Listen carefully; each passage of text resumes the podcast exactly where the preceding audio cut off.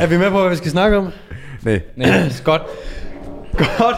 Velkommen til en ny episode af Der Køres. Endnu en gang er vi øh, samlet. Ja, tak. I ved Nick. det, I ved det. I ved det. Pepsi Max eller Monster er næsten det eneste, vi knapper op. Når det så ikke en gang imellem er en Pepsi Max eller en Monster, så øh, er det fra dagens sponsor en øh, energidrik fra Bodylab. Det var, den var lidt lakrids, ikke? Og smooth. Eller en proteinbar for Bottle. Ja, så øh, dagens sponsor er øh, Bodylab, og øh, et øh, brand, vi har øh, købt ting fra i mange, mange år. Så hvis I skulle have lyst til at snakke øh, proteinpulver, kreatinpulver, proteinbarpulver op, så er det inde på øh, bodylab.dk. Ja, ikke? Ja. Det må man sige. Der? Det er dansk, det er dansk produceret, det er kvalitet. Det er Har vi, dansk. øh, nu siger jeg bare noget hurtigt. Altså, er der, er der noget kode eller noget værk, eller er det bare Der er, øh, det er ikke nogen hemmelighed. Det er Linnea, jeg har øh, korresponderet med. Der står i kontrakten eventuel rabatkode. Jeg har ikke fået en. Så hvis der nu skulle komme en, så, er kommer det med i beskrivelsen. Men uh, så, er det er, på, så er det på salg nummer to, de får den. Ja, simpelthen. Folk, lige når jeg bare tænker, I går bare ind, og så køber I bare. Ja. Fuck, det der rabat, Det er det er, det er for fattigt. Rigdom her. Lige meget. Derudover så øh, skal vi også lige takke øh, Handværk, min klient Line og øh, hendes mand Christian og øh, deres partner Emil til øh, sige tak for, at vi må låne deres lokaler her i Handværk nede i Nordhavn. Øh, møbel, firma, øh, så vi har nogle overdådige lokaler at køre i. Køre i. det er en fejl, I fed, derovre. Ja. Det er en fejl derovre, I sidder ved siden af hinanden. Det opdager jeg nu. Ja. Altså, det opdager jeg nu. Han kommer til at otte gange i streg at vise billeder af mig på 129. Ja. Man bare, man bare billede af, Et hoved, man kan bare se Peter, han bare sidder og griner af, hvordan jeg ikke havde en hals dengang. Så jeg må heller lige skynde mig, hvis der nu er nogle nye lyttere øh, med. Helt over øh, på fløjen har vi Frederik Ibsen, verdensmesteren. Så har vi øh, Pede Bensen, Niklas Vestergaard, Daniel Riesgaard og ham selv, Morten NP. Øh, tusind tak, fordi I gider at lytte med. Og øh, sidste episode havde vi jo vores første gæst med, Andre Hodey. Og øh, Andre Hoday. jeg ved jo ikke, om I tog godt imod den, så jeg, jeg skulle lige til at sige tak, fordi I tog godt imod den. Men dagen er jo ikke en skid om. Det var en god episode. Jeg er sikker på, at folk Ja. kommer til at blive glade for den. Det var en fucking god episode. Mm. Så i dag tænker jeg lige, at vi skal samle lidt op på nogle ting, fordi at det er jo ikke nogen hemmelighed, at vi skyder flere afsnit i streg, når vi så samles. Det vil også sige, at vi skal altid lige opdateres på, og I derude skal også lige opdateres på, altså hvad fanden bliver der af Fortis-appen for eksempel? Mate. Har han skiftet navn igen? Altså, Det er ikke- er der er chance ikke- for, at vi er på et nyt navn nu? Det har ikke ændret platform, og det har ikke ændret navn endnu. Altså, så langt så godt. Øh, Uffe Okay. okay. grå hår. Jamen, Jamen, det, øh, det, det, der, er pres, Peter. der er pres på, øh, på den, ikke? Peter, skal vi ikke bare starte? Det, Jo, lad os For gøre at komme i gang. Lad os Altså, hvad da- sker jo. der? Jamen, vi arbejder stadig på det lort. Altså, øh, Det er lort. Ej, det bliver sindssygt godt. Men øh, det trækker lidt ud, som nogen måske har, har bemærket. Og det gør det af forskellige årsager. Det gør det både fordi øh, Andreas og jeg, min, øh, min partner, det kan også fortælle, at han er blevet partner. Oh, Altså, han er- er købt ind i projektet. Han købte ind i projektet. Sådan. Han tror på det. Øh, af urensagelige, af urensagelige årsager. Øh, Købt ind i grå hår og stress. Ja, Det er perfekt. det er helt perfekt. Der skulle godt nok lidt overbevisning til. Jeg skulle øh, mange måneders overbevisning til, ja. Det er også sådan, nu, nu får du fast løn, men hvad med bare stress og ingen løn? Ja. Og så håber vi på, at det bliver pissegodt. han får stadig, han får stadig løn. Vi Nå, okay. i detaljer. God Det- deal, han det- har fået ham der. Han er fucking, han er ud nu. Det eneste, der ikke får løn, det er dig, Peter. Ja, det... Sindssygt. Endnu. Endnu. Hvor er vi henne? Hvad, hvad, hvor Ja, er du henne i processen lige nu? Nu spurgte Anders jo også, uh, Anders, vores producer, som jo har skudt uh, de der 450 plus uh, trænings- og rehabiliteringsvideoer, vi har. Uh, han hænger lige sig selv, til dem, der ikke kan se det. Det var, det var hårdt. Det var hårdt. Det er jo selvfølgelig ikke på en dag. Jeg tror jo, det sjove er, at vi starter tilbage i februar sidste år. Øh, og der, der vil vi bare lige... Øh, vi vil lave det, der hedder Nordic Strength på det tidspunkt, som vi jo, det har jeg snakket om. Og jeg siger til Anders, vi skal bare lige bruge en dag, så har vi skudt de der træningsøvelser der, og så er der styr på det. Øh, det tog så seks dage at skyde. Fedt. Øh, og sidenhen er der så kommet noget mere til. Og det handler også lidt om, at jeg har en... Øh, øh, ja, hvad skal man sige? Jeg, jeg har svært ved at begrænse mig. Øh, og, og det er nok lidt derfor, vi også er øh, ikke er helt så langt med processen, som vi havde, havde håbet på. Uh, du har, Kvaliteten tager jo bare tid. Ja, ja, det er det. Det har vi jo fandt ud af. Ja. Du, du Så- gerne Man kan jo sige, du har jo bare gjort processen længere ved at gøre produktet bedre, Ja. I guess. Ja. Og det har jo også øh, ændret navn fra... Øh, helt tilbage i starten hed det jo PB Daily til at starte. med. Dating? Da- ja. Det var en, en konkurrent til Tinder. Ja. Men hvor Peter, han kan, Det var han kan distribuere kælingerne. Så kommer der MeToo ind over. Du skal passe på. Han er pimp. Nå, Men det er- hed det er jo det ikke med. Og jeg hørte det oprigtigt ikke. PB hvad? PB Daily. Daily? Det er ligesom uh, Julian Smith, han har ja. lavet noget, uh, han, det er det, han laver. Um, og så Focus skulle det Daily. blive til noget andet, det skulle være til noget, der hedder Nordic Strength, som var en, uh, en platform uh, på en hjemmeside, hvor man bare gik ind og kunne hente, lidt ligesom DN Coaching. Mm.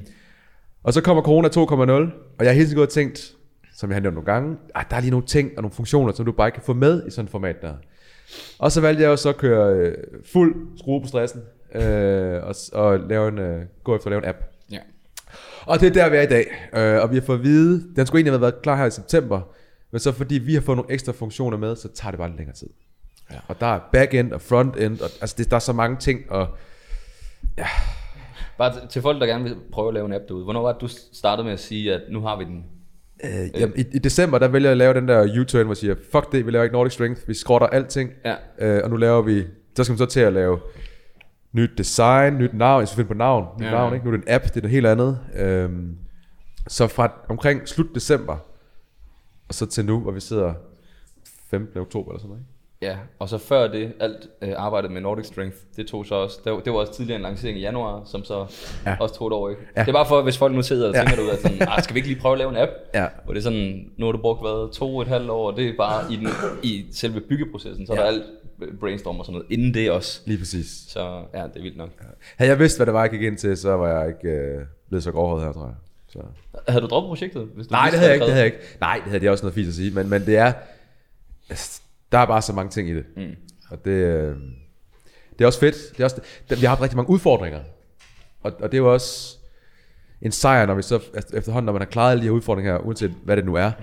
Øhm, men, men så føler man også bare til sidst på, at der, altså bring it, vi skal nok klare det, vi skal nok komme i mål. Mm. Så, øh, hvad fuck sidder du og laver? Altså? Ikke noget.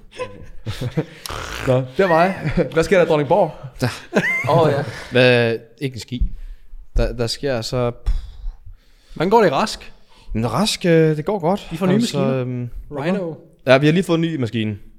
Øhm, Rhino og Bell Squat, som bliver brugt flittigt. Teabag-maskinen, Ja, teabag-maskinen, ikke? Ja. Ellers er det virkelig, altså der er ikke sket så meget nyt. Du ved, passer business, og familielivet er der tryk på, og ja, jeg, jeg kan faktisk ikke berette om særlig meget. I'm sorry. Jeg spiller lidt en gang imellem, ikke? Uh, er det ikke den nye release af Diablo? Altså Jo. remaking, Jo, ikke med en bedre Diablo noget? 2 Resurrected. Jeg så, og det, det, er- det, det, er old jeg, schoolers, der, ja, det er Ja, sådan old school. Jeg var på Diablo, det var dengang Ja. jeg selv var gamer. Ja, ja, lige det var, jeg Altså, så det her i weekenden Ja. øh, på Playstation, og det ved jeg ikke, er det, det er på nej, computer, det er ikke? PC. Playstation, Ja, det er noget jeg juks. spillede det også på PC dengang, men Okay. tror jeg, det er også lige meget. Mm. Men man kunne skifte mellem at se den gamle grafik Mhm. og den nye grafik. Se hvor skrald grafikken egentlig var, Ja, det var dengang vi, vi spillede det første gang, og så til nu. ja. Altså det, var- du kunne jo ikke, det, det er jo firkanter. Ja, Det er, sådan noget, det er sådan nogle firkantede pixels. Altså, Gør vi? Mm. Ja. Godt. Var det Nå, nævnt?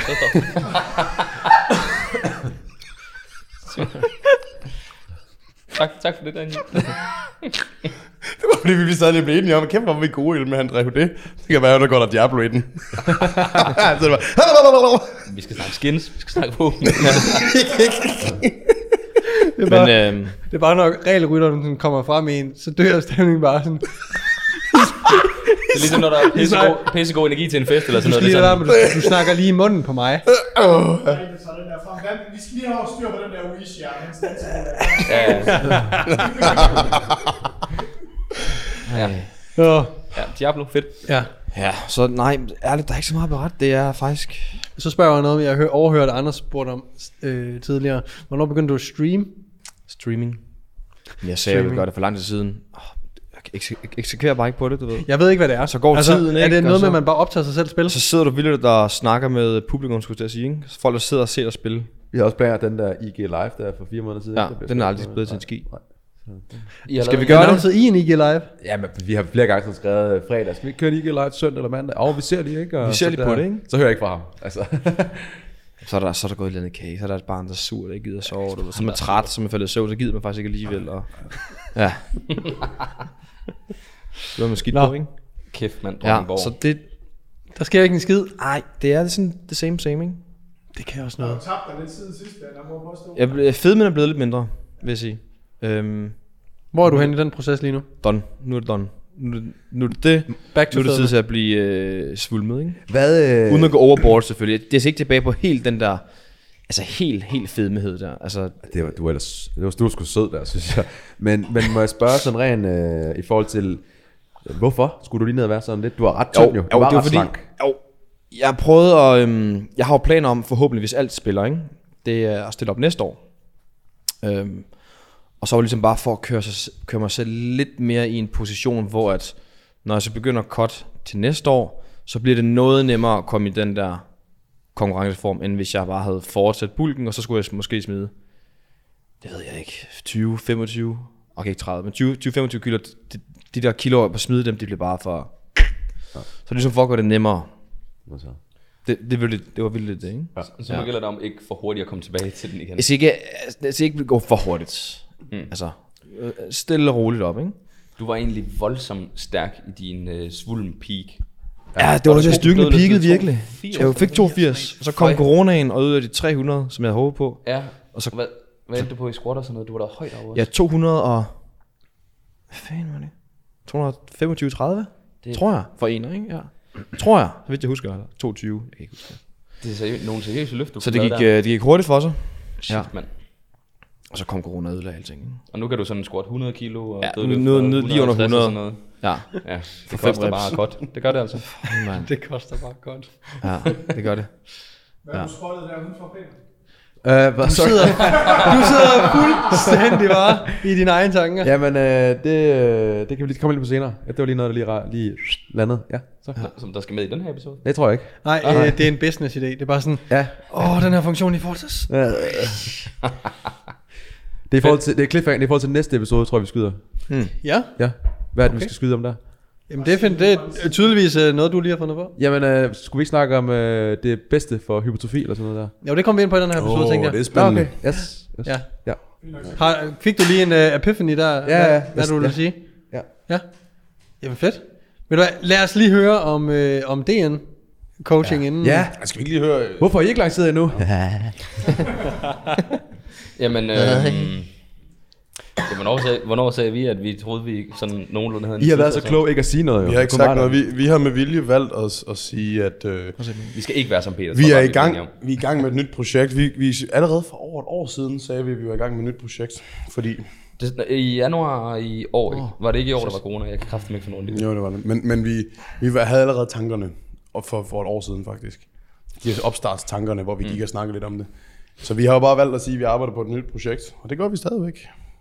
Men øh, vi har jo bare ligesom Peter fundet ud af, at, at ting tager længere tid, end man tror. Så snart der kommer en tredje part ind over, der skal stå for noget programmering og sådan nogle ting, der er der også noget, noget støj på kommunikationen en gang imellem. Her snakker vi ikke træningsprogrammering. lang tid. Nej, det snakker vi sådan en reel programmering af en hjemmeside og sådan noget. Øh, funktioner og app-lignende ydelser.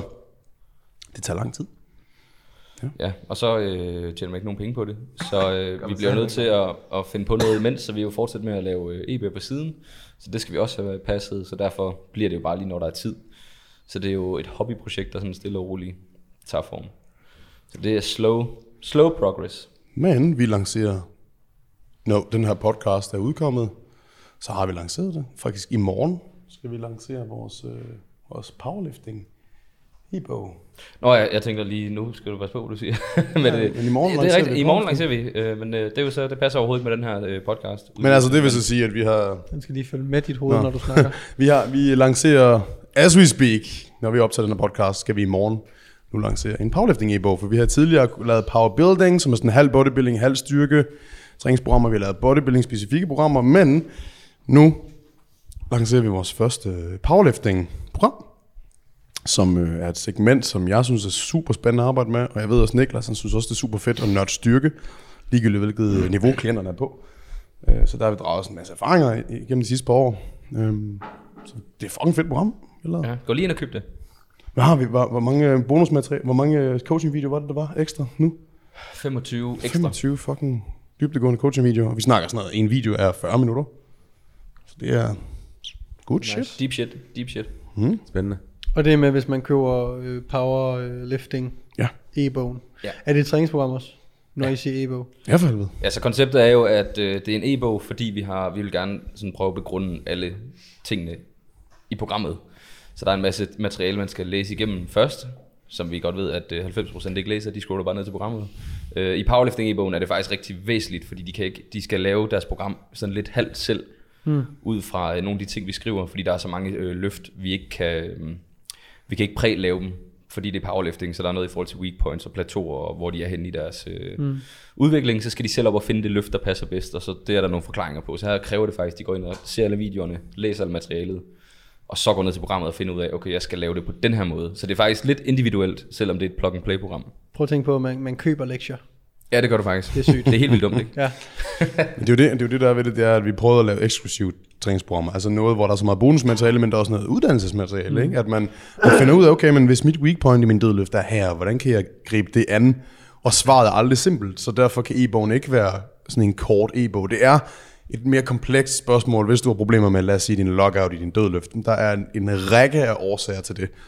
Og det forklarer vi, og det er vi specifikke omkring, og vi kommer med idéer til for eksempel, hvordan man kan træne, hvilken teknikløft vil give mening at supplere med, hvis din lockout er dit problem i dødløft, bare som eksempel. Øh, og det er der både til, til bænkpres og squat og dødløft. Um, og så er der indlagt en periodisering. Vi kører, under, øh, vi kører faktisk undulerende periodisering i den her omgang, øh, som er styrkespecifik i forhold til intensiteterne. Um, så det bliver, det bliver fucking spændende at se, hvordan folk tager imod det. Det er et mere avanceret program. Det er ikke et program, du kan køre, når du nybegynder. Det er det bare ikke. Du skal kunne lave squat, dødløft, bænkpres, og du skal nok have haft lidt kendskab til at følge et program. Har I nybegy- nybegynderprogrammer? Ikke nu. Ikke Det, det er på tegnebrættet som en af de næste også. Okay. Altså kom, komplet ny i første gang i centret. Ja. Ja. Programagtigt. Ja. Mm. Så, Spændende. Super spændende. Nice. Ja. Hvad med dig, Morten? Hvad sker der? Øh, jeg er på TikTok. Oh, Sker der? Ja, I er trætte af at høre om det. ja. Hvad sker der? Nej, prøv at høre, du, du gør det jo, altså, nu siger du det, vi synes, det er irriterende. Jeg synes det er irriterende, fordi du, jeg vil jo gøre det samme. Du gør det jo bare, altså, Ja. du eksekverer bare. Jeg prøver også at fortælle Gud at mand, jeg godt kan lide. Hvis jeg har sagt til dig derude, at du skal komme på TikTok, så er det fordi, jeg vil det bedste for dig. Ja. I- I skal ikke komme på TikTok, drenge. og det er lige nu. Jeg øh, lavede i går en øh, video, hvordan man øh, bruger straps. Ja. Sådan. Fedt. Det er TikTok-segmentet. Ja. Det er jo unge mennesker. Og, Og det er Tik- bare straps. Ja, der er bare basale, basale ja. ting, man tager alt for for givet, når man er, har trænet så længe, som vi har. Ja. Så, og øh, bare lige for at give noget kontekst til, hvorfor vi snakker om TikTok. Øh, TikTok er nu Facebook og Instagram for 5-10 år siden, hvor algoritmen er med dig og ikke imod dig. Du skal ikke betale for at få reach. Det er rent organisk. Og det er derfor, at man skal komme på det i en eller hulens fart. Og jeg forstår godt, at det er svært at vide, hvad for noget content man skal lave. Øh, og om det ikke tager lang tid og bla bla bla. Det tager også lang tid at lære at tracke sin mad i starten, indtil at man har gjort det i en måned, og så... Træls, du lige rammer os med den der. Ja, øj. Nu er det er sådan- eksperten over. Dårlig samvittighed, der bliver Også fordi når, når man downloader appen, en ting er, at det ikke endnu en øh, naturlig ting, når man åbner og løser sin telefon op og kigger på appen, klik på appen og f- scroll igennem feedet, ligesom det er på Instagram. Så du er ikke sådan inde i, hvad er det egentlig, der fungerer herinde. Det tog lang tid for mig. Altså der gik jo øh, halvandet år fra jeg oprettede en konto til, at jeg begyndte at sådan rigtig uploade træningscontent. Jeg dansede også derinde i starten. Er det sådan layout, er det layoutet, Det var der så er tokrummende i starten. siger du? hvad? Er det, er det layoutet, der er underligt i forhold til Instagram? Hvad sådan, Nej, men det er sådan... Du, kom, Der- du kommer ind i sådan en sort hul, ikke? Af, Oh, altså, det, af, for, af for ting. eksempel, folk kan jo bare gå på Reels. Øh, Ja, det er, det fuldstændig samme, det samme. Jeg har aldrig gået på Reels og Instagram. Men det gør Facebook, eller aldrig. Instagram, når de ser, uh, er det på et tidspunkt var det Snapchat, det Ja. som de prøvede at købe, som de så ikke kunne. Jeg gider det, kæft. Øh, og så, øh, så, så, da de ikke fik lov at købe det, så, de, så laver vi bare vores egen ja. Snapchat i Instagram. Nu gør det så det, det samme med, med TikTok, som så hedder Reels. Reels. Ja. Fuldstændig. Og, og det er jo bare igen videoformat. Øh, øh, TikToks kan være op til 3 minutter nu, tror jeg. Okay. Øh, men det er meget sådan noget... Jeg har jo en TikTok-stemme. Kunne du godt tænke dig en længere pik, så lyt med her. Ja, ja. Ikke? Så er det sådan, du bliver nødt til at fange dem med det samme. for ligesom, at, at de bliver ved med at, at kigge og dele, og Hvor mange følgere har du fået? jeg har 5.500 nu. Jesus, man. Det er 2.000 mere end forrige uge. Ja. Der Okay. er fart på derinde. Fart på. Det er jo, når snebolden ligesom begynder at rulle, så, øh, og igen, det snakkede mig og Daniel om i går. Hmm. Selvom man øh, måske er fuldt booket, og øh, man ikke har flere, plads til flere kunder, eller det, Øj, er det hårdt. segmentet er ikke engang det, man sælger til. Mm. Altså det er vidderligt øh, unge, der er også nogen, nogen øh, på ens egen alder og ældre end det, men sådan hovedsageligt er det unge mennesker, som ikke har råd til en personlig træner. Men de skal fucking øh, lære at træne også, og de, øh, hvis de synes, at øh, det man giver, ligesom giver værdi, så køber de måske om 1, 2, 3, 4, 5 mm. år. Eller hvis man har en, en, en en app kommende, eller en, en webshop, eller et eller andet, som sælger noget mere generisk, så kunne man jo sælge det der. Ja. Nå, men øh, det giver altid mening Der er et at have en problem. stor følge. Ja, Sådan er det bare. det giver I'm sorry altid to god say. mening. Det er rigtigt. Øh, Men, Ja. men, man skal også huske på, at der er jo mange veje til Rom. Og på et eller andet tidspunkt, så finder man ud af, at alle de der små grusstier der, de bliver meget ned. Så kan man ikke længere følge dem, og så bliver man tvunget ud i TikTok'en. Det skal, nok, det skal nok komme på et tidspunkt. Vi alle sammen sidder her. Danser. Nej.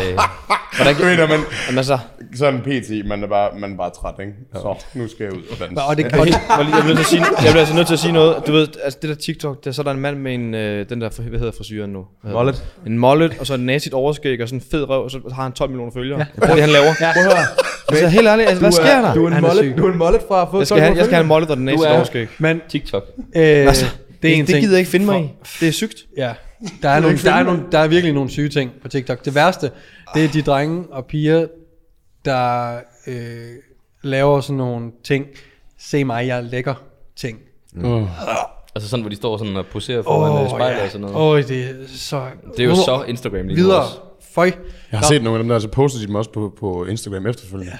Hvor det er sådan noget, du ved, det, det handler bare om sådan noget med, jeg er lækker. Ja. When he, when he says he's got big hands, og så er de sådan.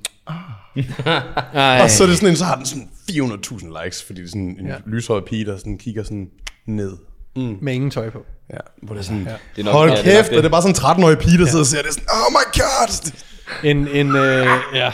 Det er sådan, mine børn skal ikke have TikTok. en, en sidste, de her en børn. sidste lille øh, arbejderbej på den, øh, er jo generelt bare selvstændig, om man er tømmer, frisør, øh, tatovør, whatever. Det giver bare god mening at være på de der medier, især når at algoritmen er så meget med dig, giver dig så meget medvind lige nu. Så øh, hvis du er selvstændig ude og får kunder igennem øh, sociale medier, afsted. Adieu. Adieu. Ja. Og hvad var det, vi blev enige om, at André han kaldte øh, Le podcasten? Cerul? Le Chirol, Nej, La, la, la, la rulle. La Rulle. La Rulle, ja. som betyder kør. køres. Der køres. På Det er fransk. på fransk. La Rulle. Ja. Det er rigtigt. La Rulle. Nå, men ja, ja, det er det der. Øh, apropos t-shirt. Øh, ja, Nå, du altså med La Rulle. Ikke? Ah, Oh, det, det kunne man godt. Det var meget fedt. Så folk kan ikke se det. Det var, det var måske den, den lidt mere øh, mod- moderne modelinjen. La Rulle. La Rulle. La Rulle. prøv, prøv at sige det igen. La Rulle. La Rulle. Fransk, det er nice, ikke? La Rulle. Det kan noget. Det er, for- det er derfor. Nå. Det kan noget. Skal vi snakke om dagens emne, Skanner? Jeg skal gøre det. Altså først og fremmest bliver nødt til at forsvare, forsvare du bliver nødt til at forklare, hvad laver den bøllehat på det bord der? Hvad er det for noget? Ja, så det, jamen, ja, vi, ja, okay. Vi, vi luftede det lidt i sidste episode, forrige episode. Øh, merchandise, det kommer.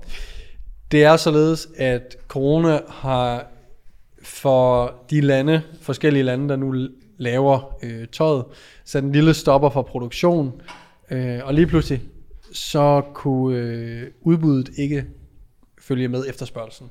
Så der er rigtig mange ting, der sådan er i restorder, og er i, øh, man, man bare går og venter.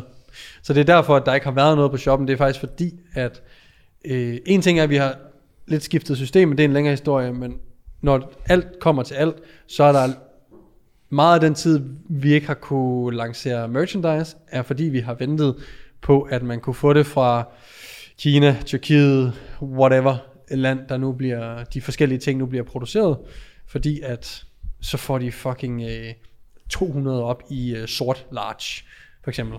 Og vi er jo ikke de eneste, der køber sort large. Mm. så er det væk på 0,5. Og så går der tre måneder inden den næste sending kommer af 200 sort large. Så, så der har bare været nogle sådan... Tøjbranchen, det var et kæmpe problem. Ja, Den er helt vildt. Øhm, så der har bare været nogle, nogle udfordringer. Vi sætter stadigvæk ikke en dato på.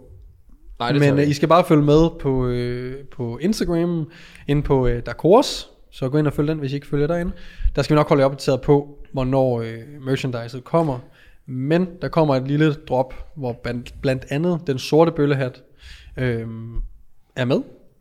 Ret limited øh, mængde.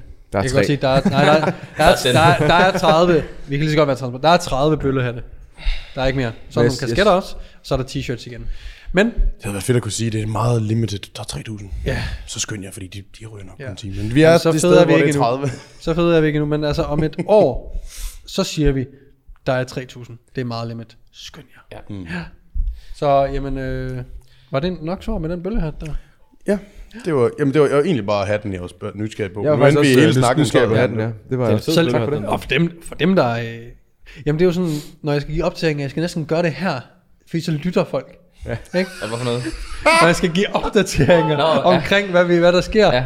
Det er sådan, Til at få et højere fly. Nej, nej, nej, nej, det er min med. ja. Men du skal ikke tage den, du er syg. Bare så, nu skal I Lad stramme op. drikke af den. Gutter, nu skal I stramme Du er syg med. Du er også syg. Nej, jeg ser ikke din sygdom i mig. Nå, øh, for folk, der kun lytter med, øh, sorry, men der øh, på, på bordet, øh, vi sidder ved, er der en bøllehat, og der er også en grøn, sådan mere survival hat, og den kan I ikke få fingrene i, nej. Den går vi ikke med, det er safari hat. Ja. Det er Hold da op. Det var Godt. kameramanden, der slog en skid der. Vi, skal, vi skal snakke om øh, øvelser.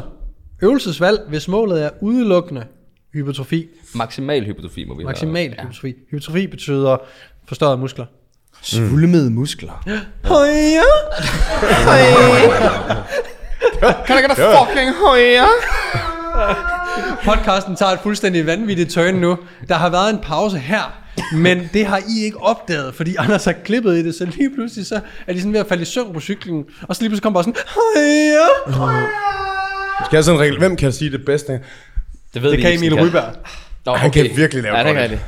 Øj, Ryberg. Iben, du starter. Giv os et. Giv os Can I et. get a fucking højere? Højere? Så er vi i gang. Nej, det var, det var mere, det var mere porn. det var sådan lidt pornagtigt, var det ikke det? Jo, jo. Det- Hvorfor er det, du ikke...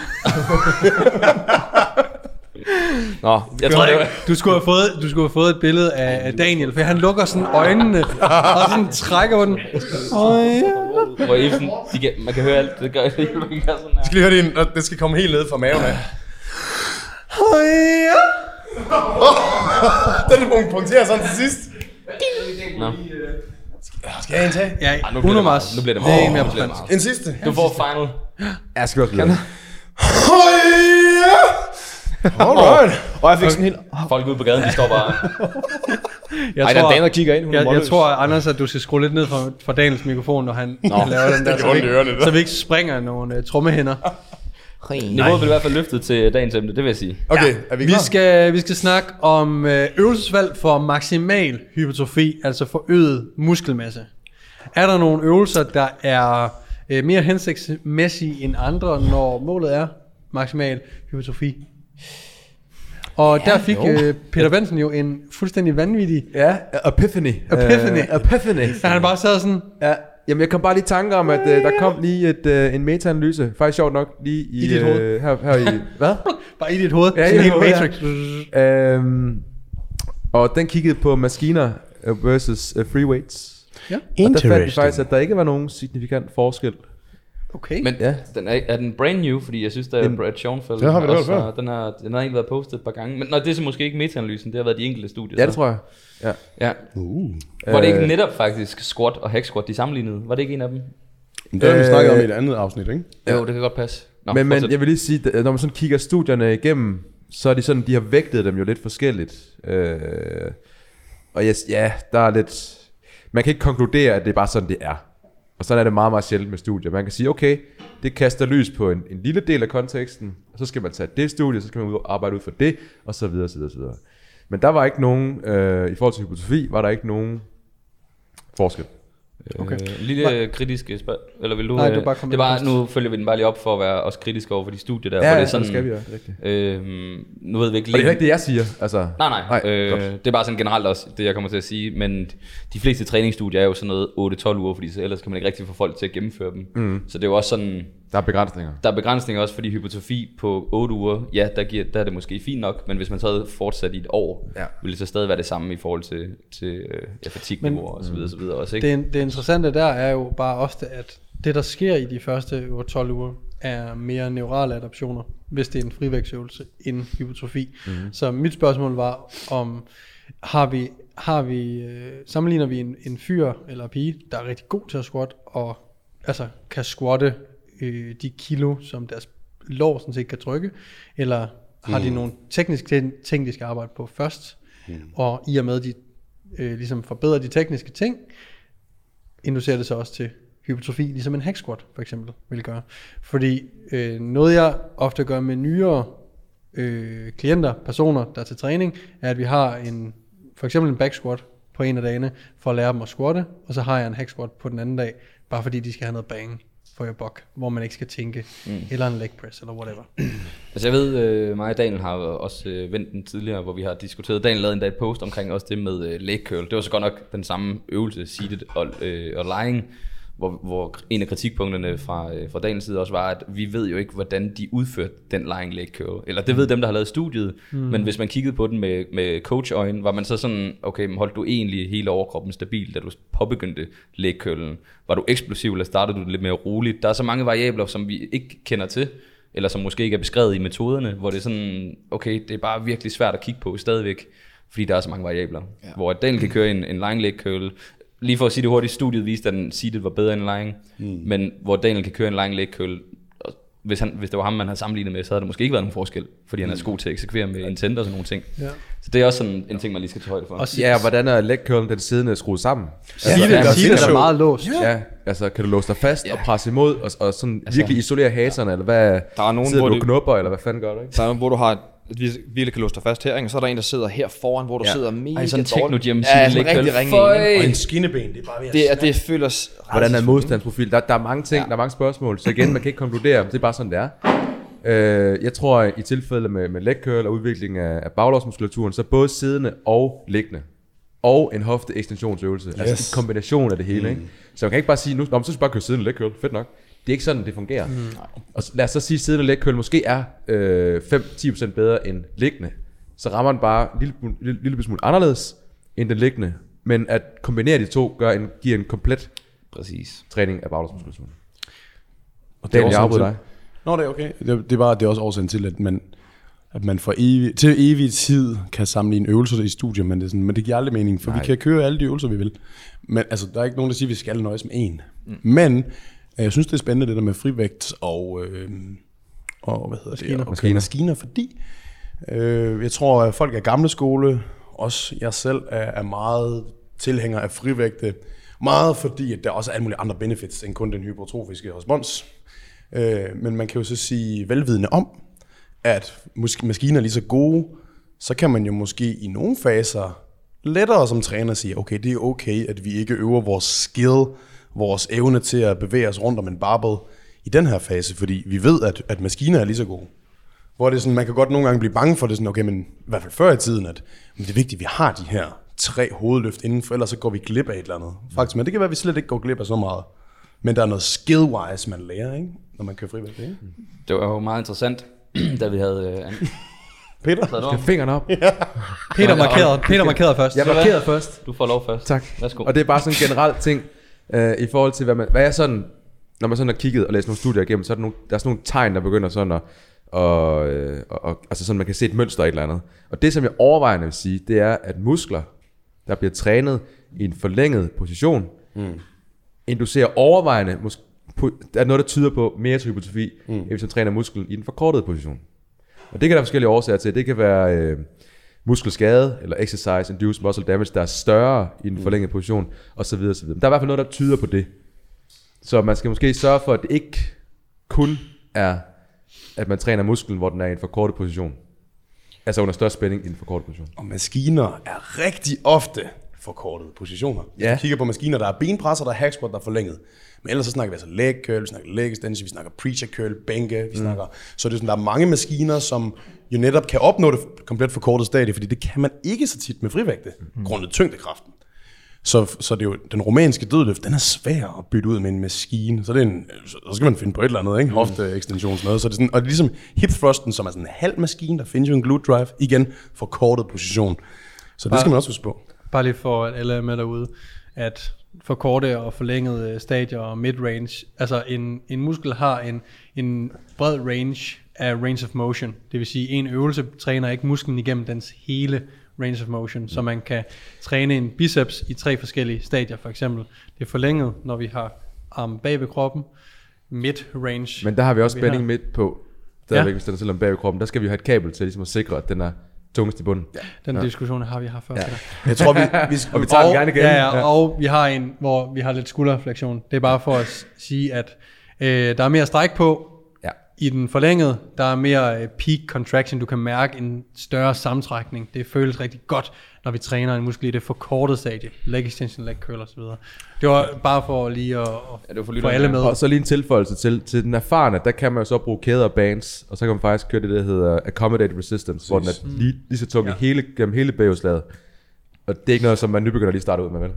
Nej. Det var det. Ja. Altså også rent øh, visuelt, når man, det er fordi nu er du på vej ind på styrkeprofilerne også, ikke? Ja. Hvor at, man kan jo, ja, man kan jo lave sådan nogle grafer over styrkeprofilerne, hvor der vil rende sådan en bue henover, hvor man så kan se peak, øh, øh, hvad hedder det, der hvor øvelsen er tungest, ikke? Torque. Ja, er det det, det hedder? Ja, det er tok, det her. Ja, og den kan man jo, og det er den, du mener, den kurve kan man ligesom udligne ved at bruge de Ja. her øh, ting, men det er måske til en helt anden podcast. Ja. Øhm, Men ja, hvis vi skal snakke øvelsesvalg omkring, hvis vi vil bygge hypertrofi, jeg tænker, det var det, der var tanken, ikke? Jo. Øhm, er nogen af jer, der vil starte? Lad os Ja, sige, at ja, vi har ja. en, en person, som kommer. Lad, lad os lade være med at sige, at det er en komplet nybegynder. Fordi de responderer lidt på det hele. Lad os sige en, der har trænet i noget tid. De har sådan fået deres noob gains. Nu skal de sådan gå fra øh, middel til øvet. ja. Hvad vil I... Øh, Vi hvis I kun skulle træne hypertrofi. I har, ja. I har fucking kun, lad os, lad os sige, et år til at bygge mest mulig hypertrofi på den her person. Så vil jeg jo, altså, øhm, personen, man skal ligesom sammen med personen finde ud af, altså, hvilke øvelser kan du udføre godt. Det vil sige, der skal være en, en, en, en, øh, en, nogle øvelser, som personen kan udføre i form af, at der skal være et godt bevægeudslag. Ikke? Musklen kan, skal være, hvad skal man sige, være med belastning på i hele bevægeudslaget, forkortet måske, mid-range forlænget. Ikke? Øhm, og så skal man jo ligesom finde ud af, øh, hvor meget kan, hvor, meget volumen kan personen tolerere, ikke? Der er nogle personer, der kan, nu sagde han var semi, personen var semi-øvet, ikke? Øhm, så man skal ligesom finde ud af, men, hvor skal personen ligge henne i forhold til volumen, i form af sæt til, til de forskellige muskelgrupper, ikke? Øhm, og det er, det er nogle gange lidt trial and error, hvis, man, hvis det er en ny person. Man ved ikke 100% hvad kan personen egentlig restituere fra. Øh, og øhm, det er nogle gange, man, man skal bruge nogle, nogle, nogle faser på det, til at finde ud af, okay, vi har kørt nu en, nu har vi kørt tre måneder med, med den her mængde volumen i forhold til de her øvelser. Hvordan har performance-fremskridtene været? Har personen oplevet gener? Øh, skavanker og sådan nogle ting, ikke? Så, og så skal man ligesom måske justere ind sådan fra fase til fase mm. øh, ud fra det. Måske skal der mindre volumen, måske skal man bytte nogle øvelser ud, som har været, hvis øvelser har været bøvlet, det kan være, at personen øh, havde gode intentioner om, at okay, jeg nu er det tid til at squat, fordi jeg vil gerne blive god til det, at det er en god øvelse, hvis man kan finde ud af den.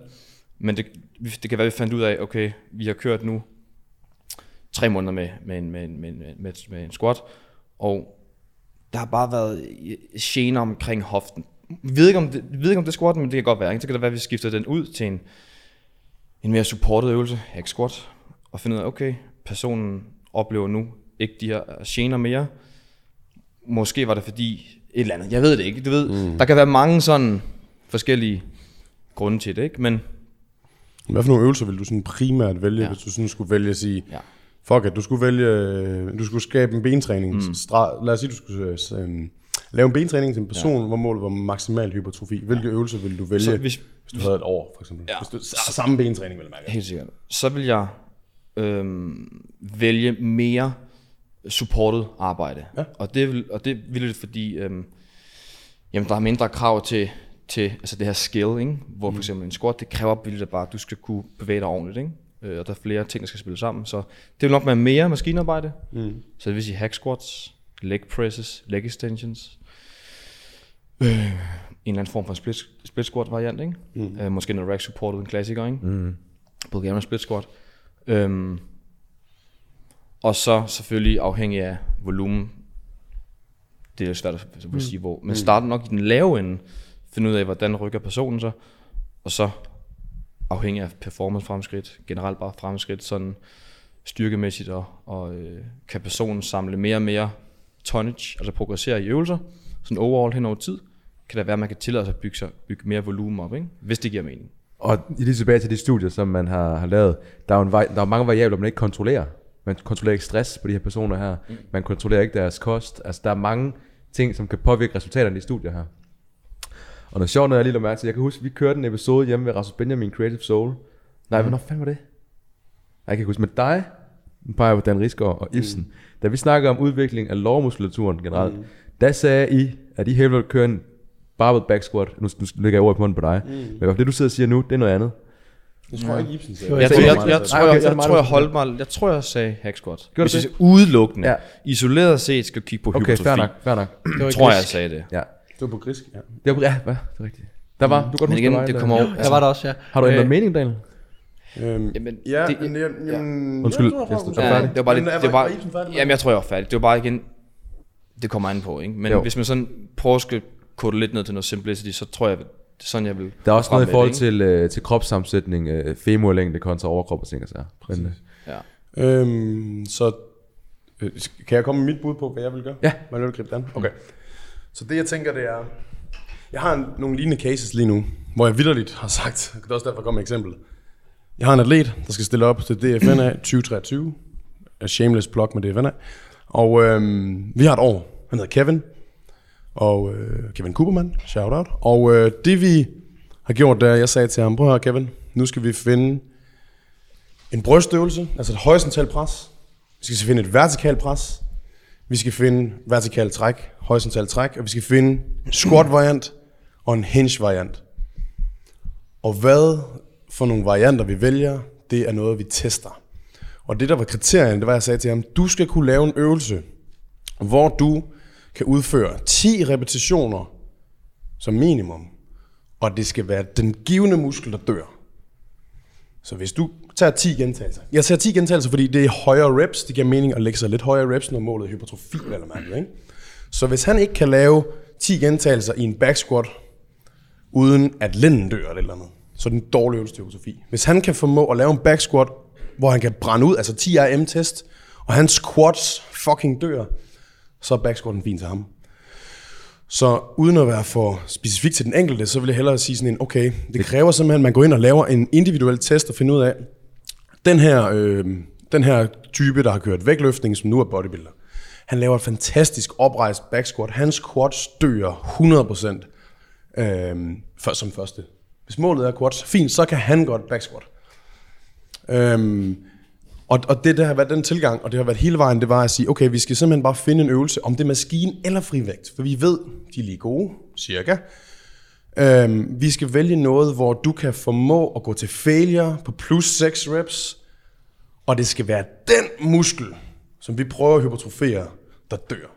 Hvis der er omkringliggende ting, der dør, så er det nok ikke det rigtige. Kan du udvikle et skill til, altså om lang tid, og blive bedre til squatten, så det er når der dør, okay, fint, så kan vi gøre det i fremtiden. Men lige nu har vi et år, hvor vi skal lave mest mulig udvikling. Så hvis vi laver en 8RM-test i de her bevægelser, så om et år, så skulle vi gerne i de samme øvelser være steget signifikant i kilo på en 8RM. Og det kan så ligesom være noget, der kan vise os, okay, der, der må være noget muskelmasse øgning her. Hvis vi stiger en hypertrofi-specifik rep range, og det kan være en god måde at anskue det på. Og som eksempel med ham, der fandt vi ud af, at backsquatten var ikke, det var ikke løsningen, fordi hans ankler og så videre var ikke, gav ikke sindssygt god mening i forhold til den dybde, han får, så han kører hack squat. Men det er ikke sikkert for andre, så igen afhænger af. Bare lige inden du kommer fordi jeg, synes, jeg elsker det, du siger lige nu. Og det er, jeg har det som om, og hvis, tag lige noter og papir frem og skriv det ned, Dan lige sagde. For jeg har det her, det du lige sagde med at tage en øvelse, horisontal træk, pres, mm. øh, vertikal, øh, squat varianter mm. og hendes variant. Det er, sådan, det er lidt ligesom øh, kalorier ind versus øh, kalorier ud, det skaber ligesom øh, mm. balancen for, om du tager på eller ikke gør. Mm. Og det her det er lidt det samme med, at, at du behøver ikke skifte ud i øvelser. Vælg nu bare lige en øvelse til de bevægelser her, og progressere i dem i et år. Og ja, så kan der være lidt snoller øh, med noget leg extension og, Rundt omkring. rundt omkring det. Og ikke særlig meget, to be honest. Mm. Du, nærm, du lavede næsten et helt program der. Mm. Næsten. Øh, men hvis du tager den 8 AM og signifikant på et år, gør den bedre, mm. så er du større, hvis du sørger for at få dine proteiner og ligger i et Præcis. øh, kalorieoverskud. Cover the basics, ikke? Ja, virkelig. Så du har, du, du har ændret det lidt tilgang. Skal vi til dig så sige det? Ja, fordi det som... Ja, det har jeg faktisk. Det har jeg faktisk. Og, og grunden til, at jeg gjorde det, det er, fordi jeg har fået cases, hvor at jeg får folk, der sådan short term gerne vil altså ændre noget signifikant. Så det vil sige, at jeg bliver nødt til at sige, okay, men det kan godt være, at jeg langsigtet gør ham en, en tjeneste ved at gøre ham dygtig til back squat, og sådan, hvis vi snakker om 10 år, kan det godt være, at han og så videre, så videre. Hvis vi snakker short term, så handlede det om, okay, men hvor meget tid gider vi bruge på skill development? Ud af det her år, vi har? Hvor meget trial and error gider vi have? Hvor mange, hvor mange faser med back squat eller en eller anden øvelse, der ikke fungerede, har vi råd til? Hvis jeg skal give dig det bedst mulige resultat på et år. Jeg informerer atleten om, at jeg kunne sagtens uddanne dig bedre til øh, barbell work. Det har jeg kompetencerne til. Men hvis dit mål er maksimal hypertrofi, så bliver vi nødt til at sige, hvad kan du nu? Vi kan godt justere lidt til, altså det er okay. Men, men hvad kan du gøre nu effektivt?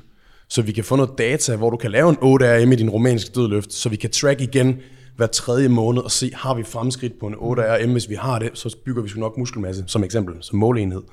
Og jeg har ændret min tilgang alene af den grund, at nogle gange, så kan man måske som bodybuilder også sætte sig selv tilbage ved, at man vil også være rigtig dygtig til at løfte frivægte. Men man skal også huske på, at hvis vi har målet om at være en rigtig god bodybuilder lige nu, vi kan jo altid blive rigtig dygtige til at løfte frivægtsøvelser efterfølgende, øh, eller lave det som C-øvelse eller et eller andet, eller på andre dage, måske vælge. Ja, vi, vi kører Nå, bare, øh, bare- finger game herovre. Okay, Ja. okay. Så det vil sige, first things first, hvad er primære mål? Mm. Hvis det er hypertrofi, okay, vi skal vælge nogle fucking øvelser, hvor at det skal også give mening. Vi skal have en øvelse, hvor vi kan have fuld bevægelsesudslag, noget, noget som man kan track over tid. Det er også derfor, jeg plejer at sige, at dumbbells giver mening, øhm, barbells giver mening, fordi det er nemmere at microloade, men nogle gange så skal de stabilisere lidt mere, så vil maskinen måske være bedre. Problemet er nogle gange, at maskiner de springer 5 eller 7 kilo per, per gang, hvis det, er sådan nogle, øh, hvis det ikke er plate loaded. Det kan faktisk være sværere at lave microloading der. Så der er også nogle ting der. Jeg, jeg kaster lige en uh, hurtig reference uh, til et tidligere podcast med André Houdet, hvor at uh, han trådte ud af hans uh, CrossFit-kasse, mm. uh, og I, kan, I skal hen og lytte til den, hvis det er, I skal have mere dybde på, men uh, han prøvede netop at prøve at komme lidt ud af hans overbevisninger i forhold til uh, programmering, og det han så, da han trådte ud af det, var bare, at hans uh, løft steg markant uh, ved at gå imod strømmen. Så det, og det er måske lidt det samme her også. Jeg tror, mm. det, det var en kombi af det, men også at Ja. han, hans, øhm, hans overall byrde, altså i forhold til hans arbejde, det blev reduceret. Jeg tror også, det var, det var også en kombination af det, ikke? Var det, kan det Jo, en, en volume nedsætning faktisk. volumenedsætning, Ja. Øh, Restitution op. Ja, Men for, det, ja. ja, men det her var jo også, øh, det var lidt i forhold til det her også. Øh, det der med, du snakker om, at man kan godt blive lidt forlåst i sine tanker også. Mm. Hvor det er sådan, Og der, det har jeg også helt klart været. Og jeg, jeg, men, men jeg tror også til gengæld, at det er sådan... Jeg tror nogle gange, hvis, det, hvis vi snakker folk, der ikke har specifikke målsætninger om maksimal hypertrofi på et år, så tror jeg, at man, man, man går op med en tjeneste om at lære dem det her med at arbejde rundt om stæng, stænger og sådan nogle ting. For hvis der kommer en lockdown, så, så er mine klienter, de kan sgu finde ud af at lave en fuld træning med bare en frivækst, øh, vækststang, fordi det lærer jeg dem altid. Så det er sådan her for Danmark og sådan nogle ting, så giver du dem også, du lærer dem skillet at bruge en stang. Men, men, øh, men helt sikkert, det er individuelt, og jeg vil også nogle gange vælge en til at squat. Altså du ved, det vil også være en fucking ting. jeg Hvis det var mig selv, hvis det var mig selv, jeg havde fået back squat på, hvis jeg var min egen klient. For det er, sådan, det, det er bare en bevægelse, der passer godt til mig. Ja, Ja, jeg du- kan du- mærke min quads, når jeg fucking squatter, ikke? Og en, og en faktor, vi ikke lige har vendt, det er motivation. Mm. Du er så stangliderlig efter at køre squat, mm. at din, din lyst og, og agerighed efter at excellere i squatten, mm. gør, at det måske i dit tilfælde, selvom, ja. lad os sige det helt på papiret, lad os sige, at squatten for dig er 95%, men en hack squat er 100%, Ja. så vil hack squatten. Hvad dårligere, fordi det er dårligt for dig? motiverende. Ja. Ja. ja. Og nu tager vi den lige her. Mm. Sumo dødløft. Ja. Mm. Øh, Altså med, altså med Hvis vi tænker på ren hypotrofi, Lort. Der har vi jo altid vidst, der, at... altså, der ved jeg jo, I, to, I er glade for den. Ja. Og jeg siger bare, jeg siger ikke, den er dårlig. Det er vigtigt for mig lige at sige. Men hvis vi ren biomekanisk kigger på, ja, ja. så er den, altså muskler arbejder bedst i lige linjer. Når vi står i en sumo, mere eller mindre, der er også grader af det, skal det siges. Mm. Men så vil Dr. Magnus, altså vores inderlovsmuskler, arbejde en lille smule mere, og ballerne vil arbejde en lille smule mindre. Mm. Det er sådan, det er. Jeg, jeg, Samme jeg, baglovene. ja. Jeg er ikke færdig. Mm. øhm, Men tilbage til min pointe i forhold til squat versus hack squat for dig. Mhm. Lad os sige, du synes sumo dødløft bare er det fucking fedeste løft. Mm. Det ved jeg, du synes. Det ved jeg, du synes. Så fuck det, om den er 5 eller 10 eller 5% dårligere end en almindelig dødløft. Fordi mm. du synes bare, den er så fucking fed og motiverende. Så det, som den måske mangler i biomekanik og tilpasninger dertil i forhold til hypotrofi og baller og bagler osv., Mm. det kan du hente Præcis. Potentielt, fordi du synes, den er federe. Og det skal sku- og det er helt korrekt, helt korrekt, at, at det er kun optimalt, så længe at du tigger alle boksene, og en af de bokse er mm. bare motivation mm. og vedholdenhed. Så, og, og motivation og vedholdenhed, det er fandme næsten det vigtigste. Yes. Altså fordi det er sådan det perfekte program, at Ja. kun perfekt, det bliver lavet. Ikke? Yes. Og det er sådan, det, det bliver kun, det bliver kun lavet, når klienten er motiveret for det, i hvert fald i et langt løb. Ikke? Øh, Er dødløften så en god øvelse for hypertrofi? Nej, den er ikke dårlig, men jeg tror ikke på, at det er den bedste. Hypotrofi, hypotrofi for hvad? Hvad, hvad, hvad snakker hvilken muskelgruppe? Er det, er det isoleret? baller, Bagler og baller, ja. Baller baller? Okay, så baglov og balle. Til dem, der Bagkæde. stadig tror, det er en rygøvelse derude. Ja, det er fuck det ikke. den er, øh, den er god, men jeg tror på en romansk dødløft, hvor vi har konstant spænding, den er bedre. Øh, Og her snakker vi igen, når målet er ren hypertrofi. Det er vigtigt og det er super vigtigt, fordi Ja, ja, det er man vigtigt, skal ikke ja, blive ja. forvirret, fordi vi alle sammen øh, her laver, øh, nogle af os laver sumo, andre laver konventionel, mm. og igen, som øh, Peter siger, at, at det er jo lige meget, om den er 10-15% Ja. dårligere til hypertrofi, hvis man har motivationen for det. Og vores mål er ikke i alle øh, faser af vores træning ren hypertrofi. Det er jo også nogle gange bare at blive fucking stærk og løfte nogle tunge ting. Mm. Så derfor indgår de i vores egen træning, og også i nogle af vores klienters. Ja. Men kommer der en, en, øh, en klient som, som Kevin, så mm. vælger man måske noget andet. Og lige i forhold til øh, konventionel dødløft, der er også mange måder at lave en konventionel dødløft på. Mm. Øh, hvis du, løft, du, kan, du skal løfte lortet på en eller anden måde, så der har du selvfølgelig en dejlig, hård, øh, opadgående fase, men så er der simpelthen nogen, der taber den der stang ned mod jorden, så det runger i hele lokalet.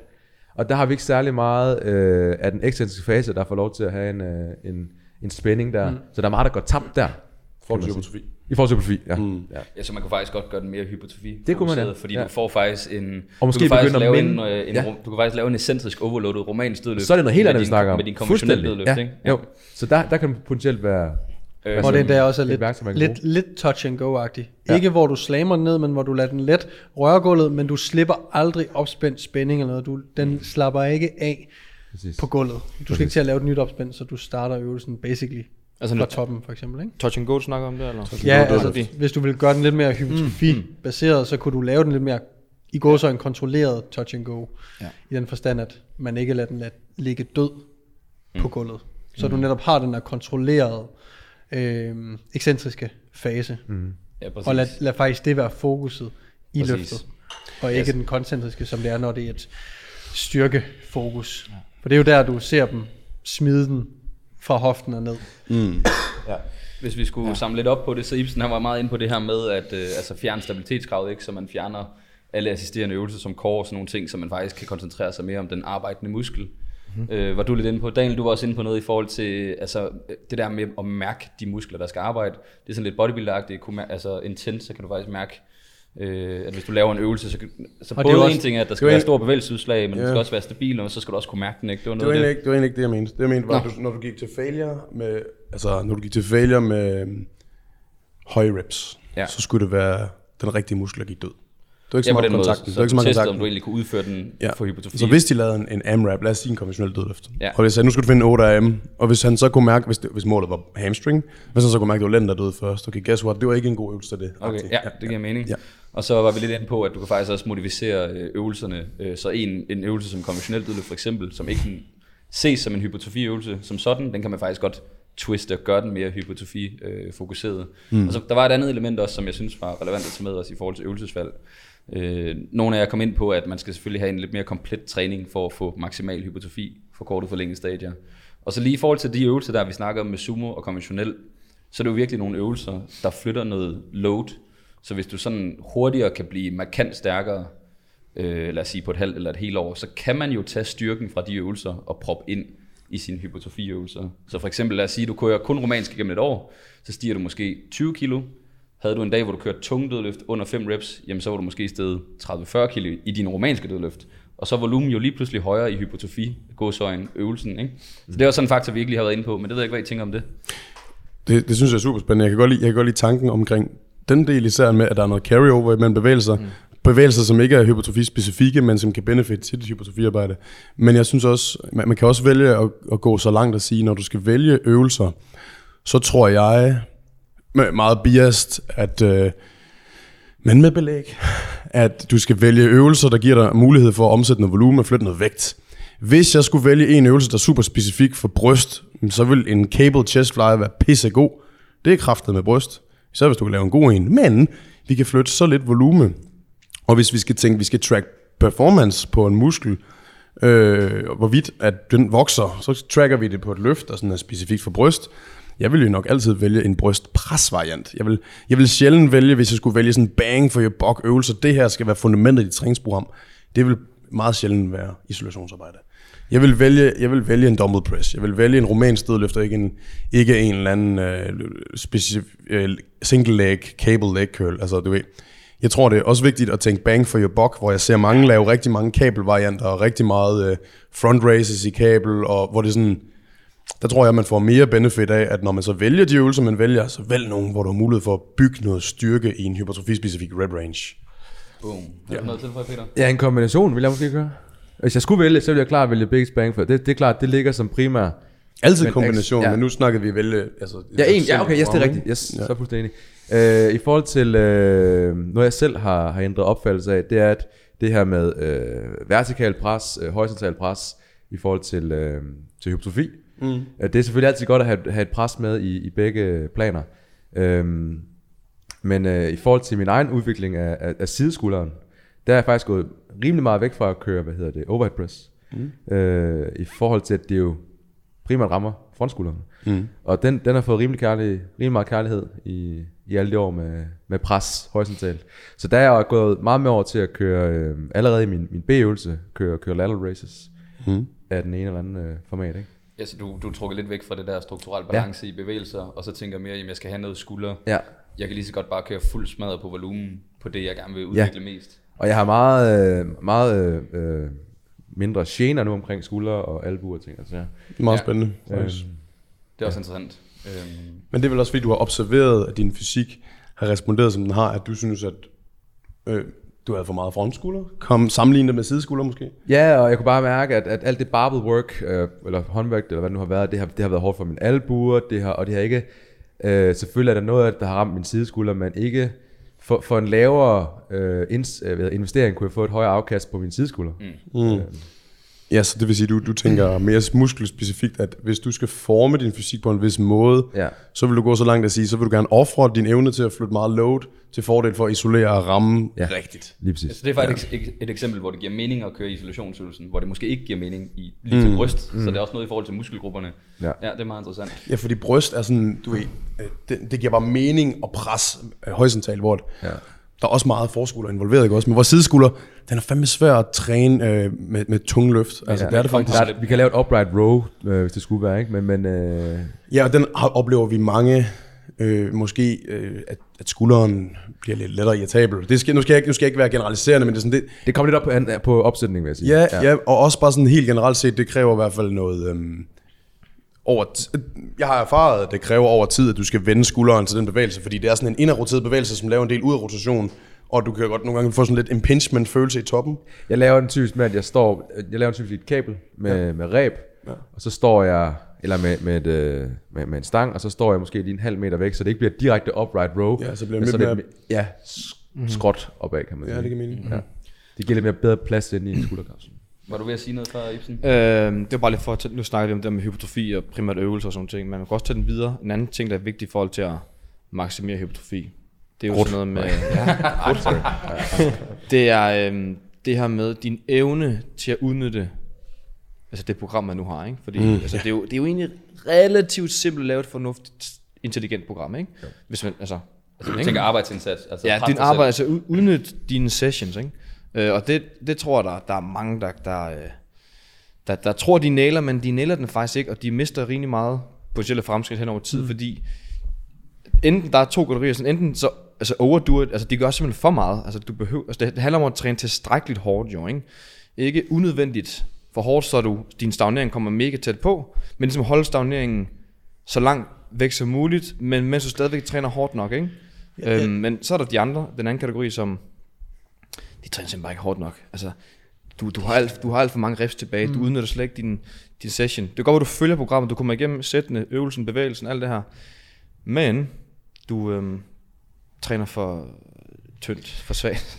Jeg, jeg, jeg, jeg tror faktisk, Øhm. at folk kunne have benefit af at sige, okay, vi skal have 10-20 sæt, arbejdssæt på en træningsuge. Og lad os, øh, lad os prøve at starte i den lavere ende på 12-ish. Vælge så få øvelser som muligt. Måske øh, to eller tre brystøvelser. Og så køre relativt tæt til failure. Mm. Det vil sige, at måske alle sidste sæt i alle øvelser bliver taget komplet til failure. Og så se, hvordan du restituerer til det. Og er du klar til næste træning i en hel fase, fint, så øger du mængden af antal sæt. En, en, en nem måde at teste på, om man rent faktisk træner hårdt nok. Ikke? Det er jo at tage et sæt, nu tager jeg et sæt til fucking failure. Altså, mm, nu tager jeg det kilo her, og så maxer jeg fuldstændig ud. Der er en eller anden, der står med en shotgun øh, ind i hovedet af mig, en tænding, Ja. øh, og jeg skal tage til Ria 0, så skyder han mig. Så finder du ud af, okay, mange vil nok finde ud af, okay, jeg har, det har altså ikke været Ria 1 eller 2, jeg har kørt til. Det er Ria 6 eller 7, jeg har kørt til. Mm. Jeg gjorde det i mandags. Jeg har været øm i fem år. Ja, og prøv lige en hurtig sidebemærkning til det også. Daniel, han er rimelig experienced. Og du skød hvor mange reps ved siden af? Og du har trænet i 13-14 Jamen, år? Jeg vil sige, det, ja, det vil jeg ikke normalt gøre. Det er fordi, jeg har haft øh, knæskade. Ja, Ja, så jeg, jeg, var sådan, jeg, har, jeg har været super konservativ i min, min vægt, det skal jeg lige så sige. Men, stadigvæk, på trods af det, så øh, skød jeg, skød jeg ved siden af. Med hvor mange reps? 6 reps. Ja, så Daniel kørte 6 reps mere, end han troede, han kunne. I hvad? Jeg troede, jeg havde, ej, jeg, jeg troede, jeg havde tre rejer. I cable kickbacks. Ja, Så jeg, jeg, i, i Risco. det, det, er lidt, det er lidt anderledes. Jeg troede, jeg havde tre riger. Jeg havde seks riger. I hvilken Så, øh? I squat, i back squat. Så, men det er bare for at putte noget i kontekst til dem, der sidder og lytter med og tænker, ah, jeg har rimelig godt styr på det der, hvor det er sådan, du rammer faktisk væsentligt ved siden af. Mm. Øh, det var der nu også nogle andre grunde til, men det er Indeed. bare for at give Ja. noget, noget, noget perspektiv, ikke? Jo, og det er i hvert fald noget, jeg arbejder meget med mine klienter, det der med specifikt det her, fordi det har meget at sige i forhold til fremskridt. Altså helt vildt meget. Bruger I det fast, altså nogle af jer, som en test, altså når I har klienter eller i program, siger I nogle gange, hey, jeg ved, du har kørt squat i fasen før, ved du hvad, vi starter lige den her squat øh, den første dag øh, efter en deload eller eller andet. Du laver lige en AMRAP, så ser vi lige, hvor du er henne, ja. om det passer med kilo og sådan noget. Gør I nogensinde Jeg, det? jeg, jeg bruger det faktisk sjældent. Det gør det fast. Du gør det fast. Fast hver, hver makro start. Altså, jeg bruger det egentlig sjældent, Nej. faktisk. Jeg, ikke så meget Nej. øh, til de klienter, jeg har. Øhm, jeg bruger bare egentlig den data, man ligesom collector, så, så snakker man om det, så ser man sådan, hvis, hvis det er et issue, hvis det er vildt et issue, jeg har oplevet, så kan jeg godt finde på, og øhm, så kan jeg godt finde på at lave en tester. Med en eller anden øvelse, som er nem at gøre det med. Det kan være, hvad kan det være? Hack squat, ben, mm, ja. hvad hedder det, øhm, squats, ja, sådan nogle øvelser der, ikke? For at finde ud af, okay. Men det, det er faktisk ikke så tit, jeg bruger det egentlig. Ja. Ja. Vil du have noget, du kan bare gå? Nej, jeg vil bare spørge, om det, vi skulle til at runde lidt af. Jeg har, jeg har, Om der var spænd, nogen, der havde lige sådan en... Øh, jeg har en en spændende tilføjelse, hvis det er. Ja. Øhm, så til jer, der er lidt mere avanceret, et godt, en god måde at teste dig selv på, når det kommer til det her. Lad os sige, vi snakker om, du har rimelig godt styr på din programmering, du, øh, du er god med kosten, du vil gerne forstå, hvad er det Peter og Ibsen snakker om lige nu. Også Niklas. Også alle sammen. Så. Så det, man skal prøve på, det er, hvis man kører en hack squat. Lad os, lad os bare sige 3-4 sekunder ekscentrisk. Og så det, du skal finde ud af, det er, at du skal filme dig selv, lave en AMRAP. Test nu lige inden, at du godt kan komme ud af den, når den sidder i bunden. Men så prøv at tænke over, hvornår begynder du at panikke ind i hovedet, før dine ben rent faktisk rammer failure. Og så gå til failure indtil det punkt, du ikke kan komme op. Altså, du skal være ærlig over for dig selv. Jeg kunne fucking ikke komme op. Prøv at lægge mærke til, hvor tidligt dit hoved begynder at arbejde imod dig selv frem for benene. Jeg ser så tit, at folk laver en, en AMRAP, og så begynder de at sige, nej, jeg kan ikke flere, jeg kan ikke flere. Og legit, jeg presser syv reps mere ud af dem. Yes. Og det er sådan, det handlede fucking ikke om det fysiske, det handlede om, at det er meget kortvarigt, det er rigtig, rigtig, rigtig træls. Men, men faktum er, at det er bare fordi, din opfattelse af, hvor rart det skal være at træne for hypertrofi, det er en helt anden end nogle andre. Faktisk, så, så gør det sgu lidt nas. Ja. Og du misser rigtig mange reps, fordi du har opfattelsen af, at det er kun én rep, der må gå ondt. Og det det hele snak om RIA-træning, ikke RIA-træning, det her, det kan fucking gå nas, længe før du rammer failure. Og det tror jeg, det tror jeg, man rent faktisk, når man først lærer det der med, hold kæft, I might be a pussy, Altså, så er det sådan, Ja, det er og, det, og du kan faktisk progressere dig selv til at være bedre til først at have lyst til at give op, når du er to reps for failure, frem for fucking syv reps for failure. Og det er virkelig noget, jeg ser. Folk, de begynder at danse, og det, det hele, du ved, det eneste, der ikke arbejder til sidst i deres hack squat, det er sgu deres squats. Fordi alting, og core, når de begynder mm. og, og hyperventilere, hvor det er sådan, du skal fucking chill, du skal være så rolig, du kan være, og så skal du bare blive ved, indtil dine ben fucking dør. Og Det er et skill. Ja, det er et skill. Men der er det også, desto højere træningserfaring, desto mindre er barrieren også for at gøre det i frivægt. Så der vil man i begyndelsen Ja. nemmere kunne gøre det Yes. i maskiner. Mm, true. Så det kan være en af årsager til, at man bedre kan hypertrofere også i, uh, i maskiner. Ikke? At du, Det er lort i frivægt. ja, Ja. Men det er også derfor, romansk dødløft, de der øvelser, der virkelig forlænger. Ja. God øvelse til baglov balle, romansk dødløft. Kender I det, når man virkelig går til grænsen i romansk dødløft, hvor man kan mærke, fuck, okay, nu begynder min core at blive udfordret. Mm. Nu begynder jeg at mærke lænden lidt. Hvis man virkelig går til failure, ikke? det er et skill, ikke at give op før tid. Fordi så ser man videoen som, sådan, det var sgu da hurtigt nok den sidste rep, mm. men man følte, at, at det var sådan noget grind, ikke? Ja. Fuck, man. Fedt, mand. Skal vi øh, catch lidt op og runde af, eller... Øh? Øh, jeg synes øh, eventuelt, at vi kunne lige give et eksempel på en øvelse per muskelgruppe. Bare store. Som vi synes, Som var gode til som vi synes hypotrofi. rigtig godt. Ja. Eller vi skulle vælge en hver. Skal bare, altså, Så bare, ja. Ja. Jamen, er der, hvem der starter med en eller anden muskelgruppe så? Kan du ikke bare selv gøre det? Hvorfor en muskelgruppe? Jamen, øh, Og vi behøver ikke uddybe det, eller hvad det er bare en, vi synes, folk skal... Ja. ja. Det kunne være, du kan komme et argument. ja. Eller noget. jamen øh, personligt så kan jeg godt lide hack squat.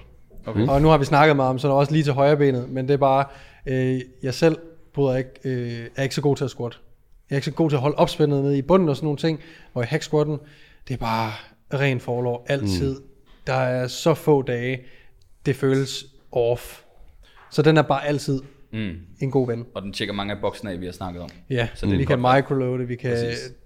Der er stor bevægeudslag, der er, ja, som sagt, der er meget få gange, jeg føl, det føles off i den. Ja. Og jeg kan køre alle rep ranges. Jeg kan, køre, jeg kan godt køre en tung femmer, jeg kan også godt køre 15 reps. Ja, sådan, true. Så, så det, det er også lige meget, om det er en, øh, nu har jeg jo eksperimenteret lidt med, med MOOP, øh, hvad hedder det, øh, Meso Undulating Periodization, hvor det er, også, det er også nogle gange fedt at have en, den samme øvelse for 15 år, som du har for 5 år måske. Og det kan jeg med den. Mm. Så på den måde synes jeg, at den er mega fed. Ja, det giver mening. Hvis jeg skulle vælge en for bryst, så, så ville jeg sige faktisk en dumbbell press. Ah, for helvede Daniel. Vinkelen, vinkelen lidt ligeglad med, men det er fordi dumbbell pressen giver dig mulighed for at øh, arbejde med din individuelle bevægelighed i skulderledet. Vi skal have så meget skulderekstension som muligt. Øh, vi skal simpelthen have noget stræk på brystet. Øh, du har mulighed for at kontrahere brystet en lille smule mere, end du kan i en barbel, for barbelen holder typisk lidt bredere. Og øhm, du har også en tendens til ikke at sammenligne dig selv med en styrkeløfterteknik. I, I bænkpres kan man godt blive sådan lidt ramt af et ego, så man laver stort opspænd, så det vil sige, at bevægebanen bliver meget kort. Hvor i dumbbells, der er man sådan lidt mere ligeglad. Der, er det sådan, der, kan man, der har man lidt mindre ego, fuld range of motion, fuld stræk, god sammentrækning, og du kan selv pronere, øh, køre neutral greb, øh, og ændre vinkelen alt efter, hvad du mangler mest. Så kan du have mere bund, så er det mere decline, skal du mere top, mere incline osv. Jeg skulle lige til at sige, der vil jeg så, den, nu fanger du den så lige til sidst, fordi mm. vinkel vil jeg godt nok ikke være, være ligeglad med. Vinkel? Øh, altså incline handling, det er det, du mener, ikke? Jo. Siger du, du er ligeglad med den? Nej, jeg siger bare, at du har mul...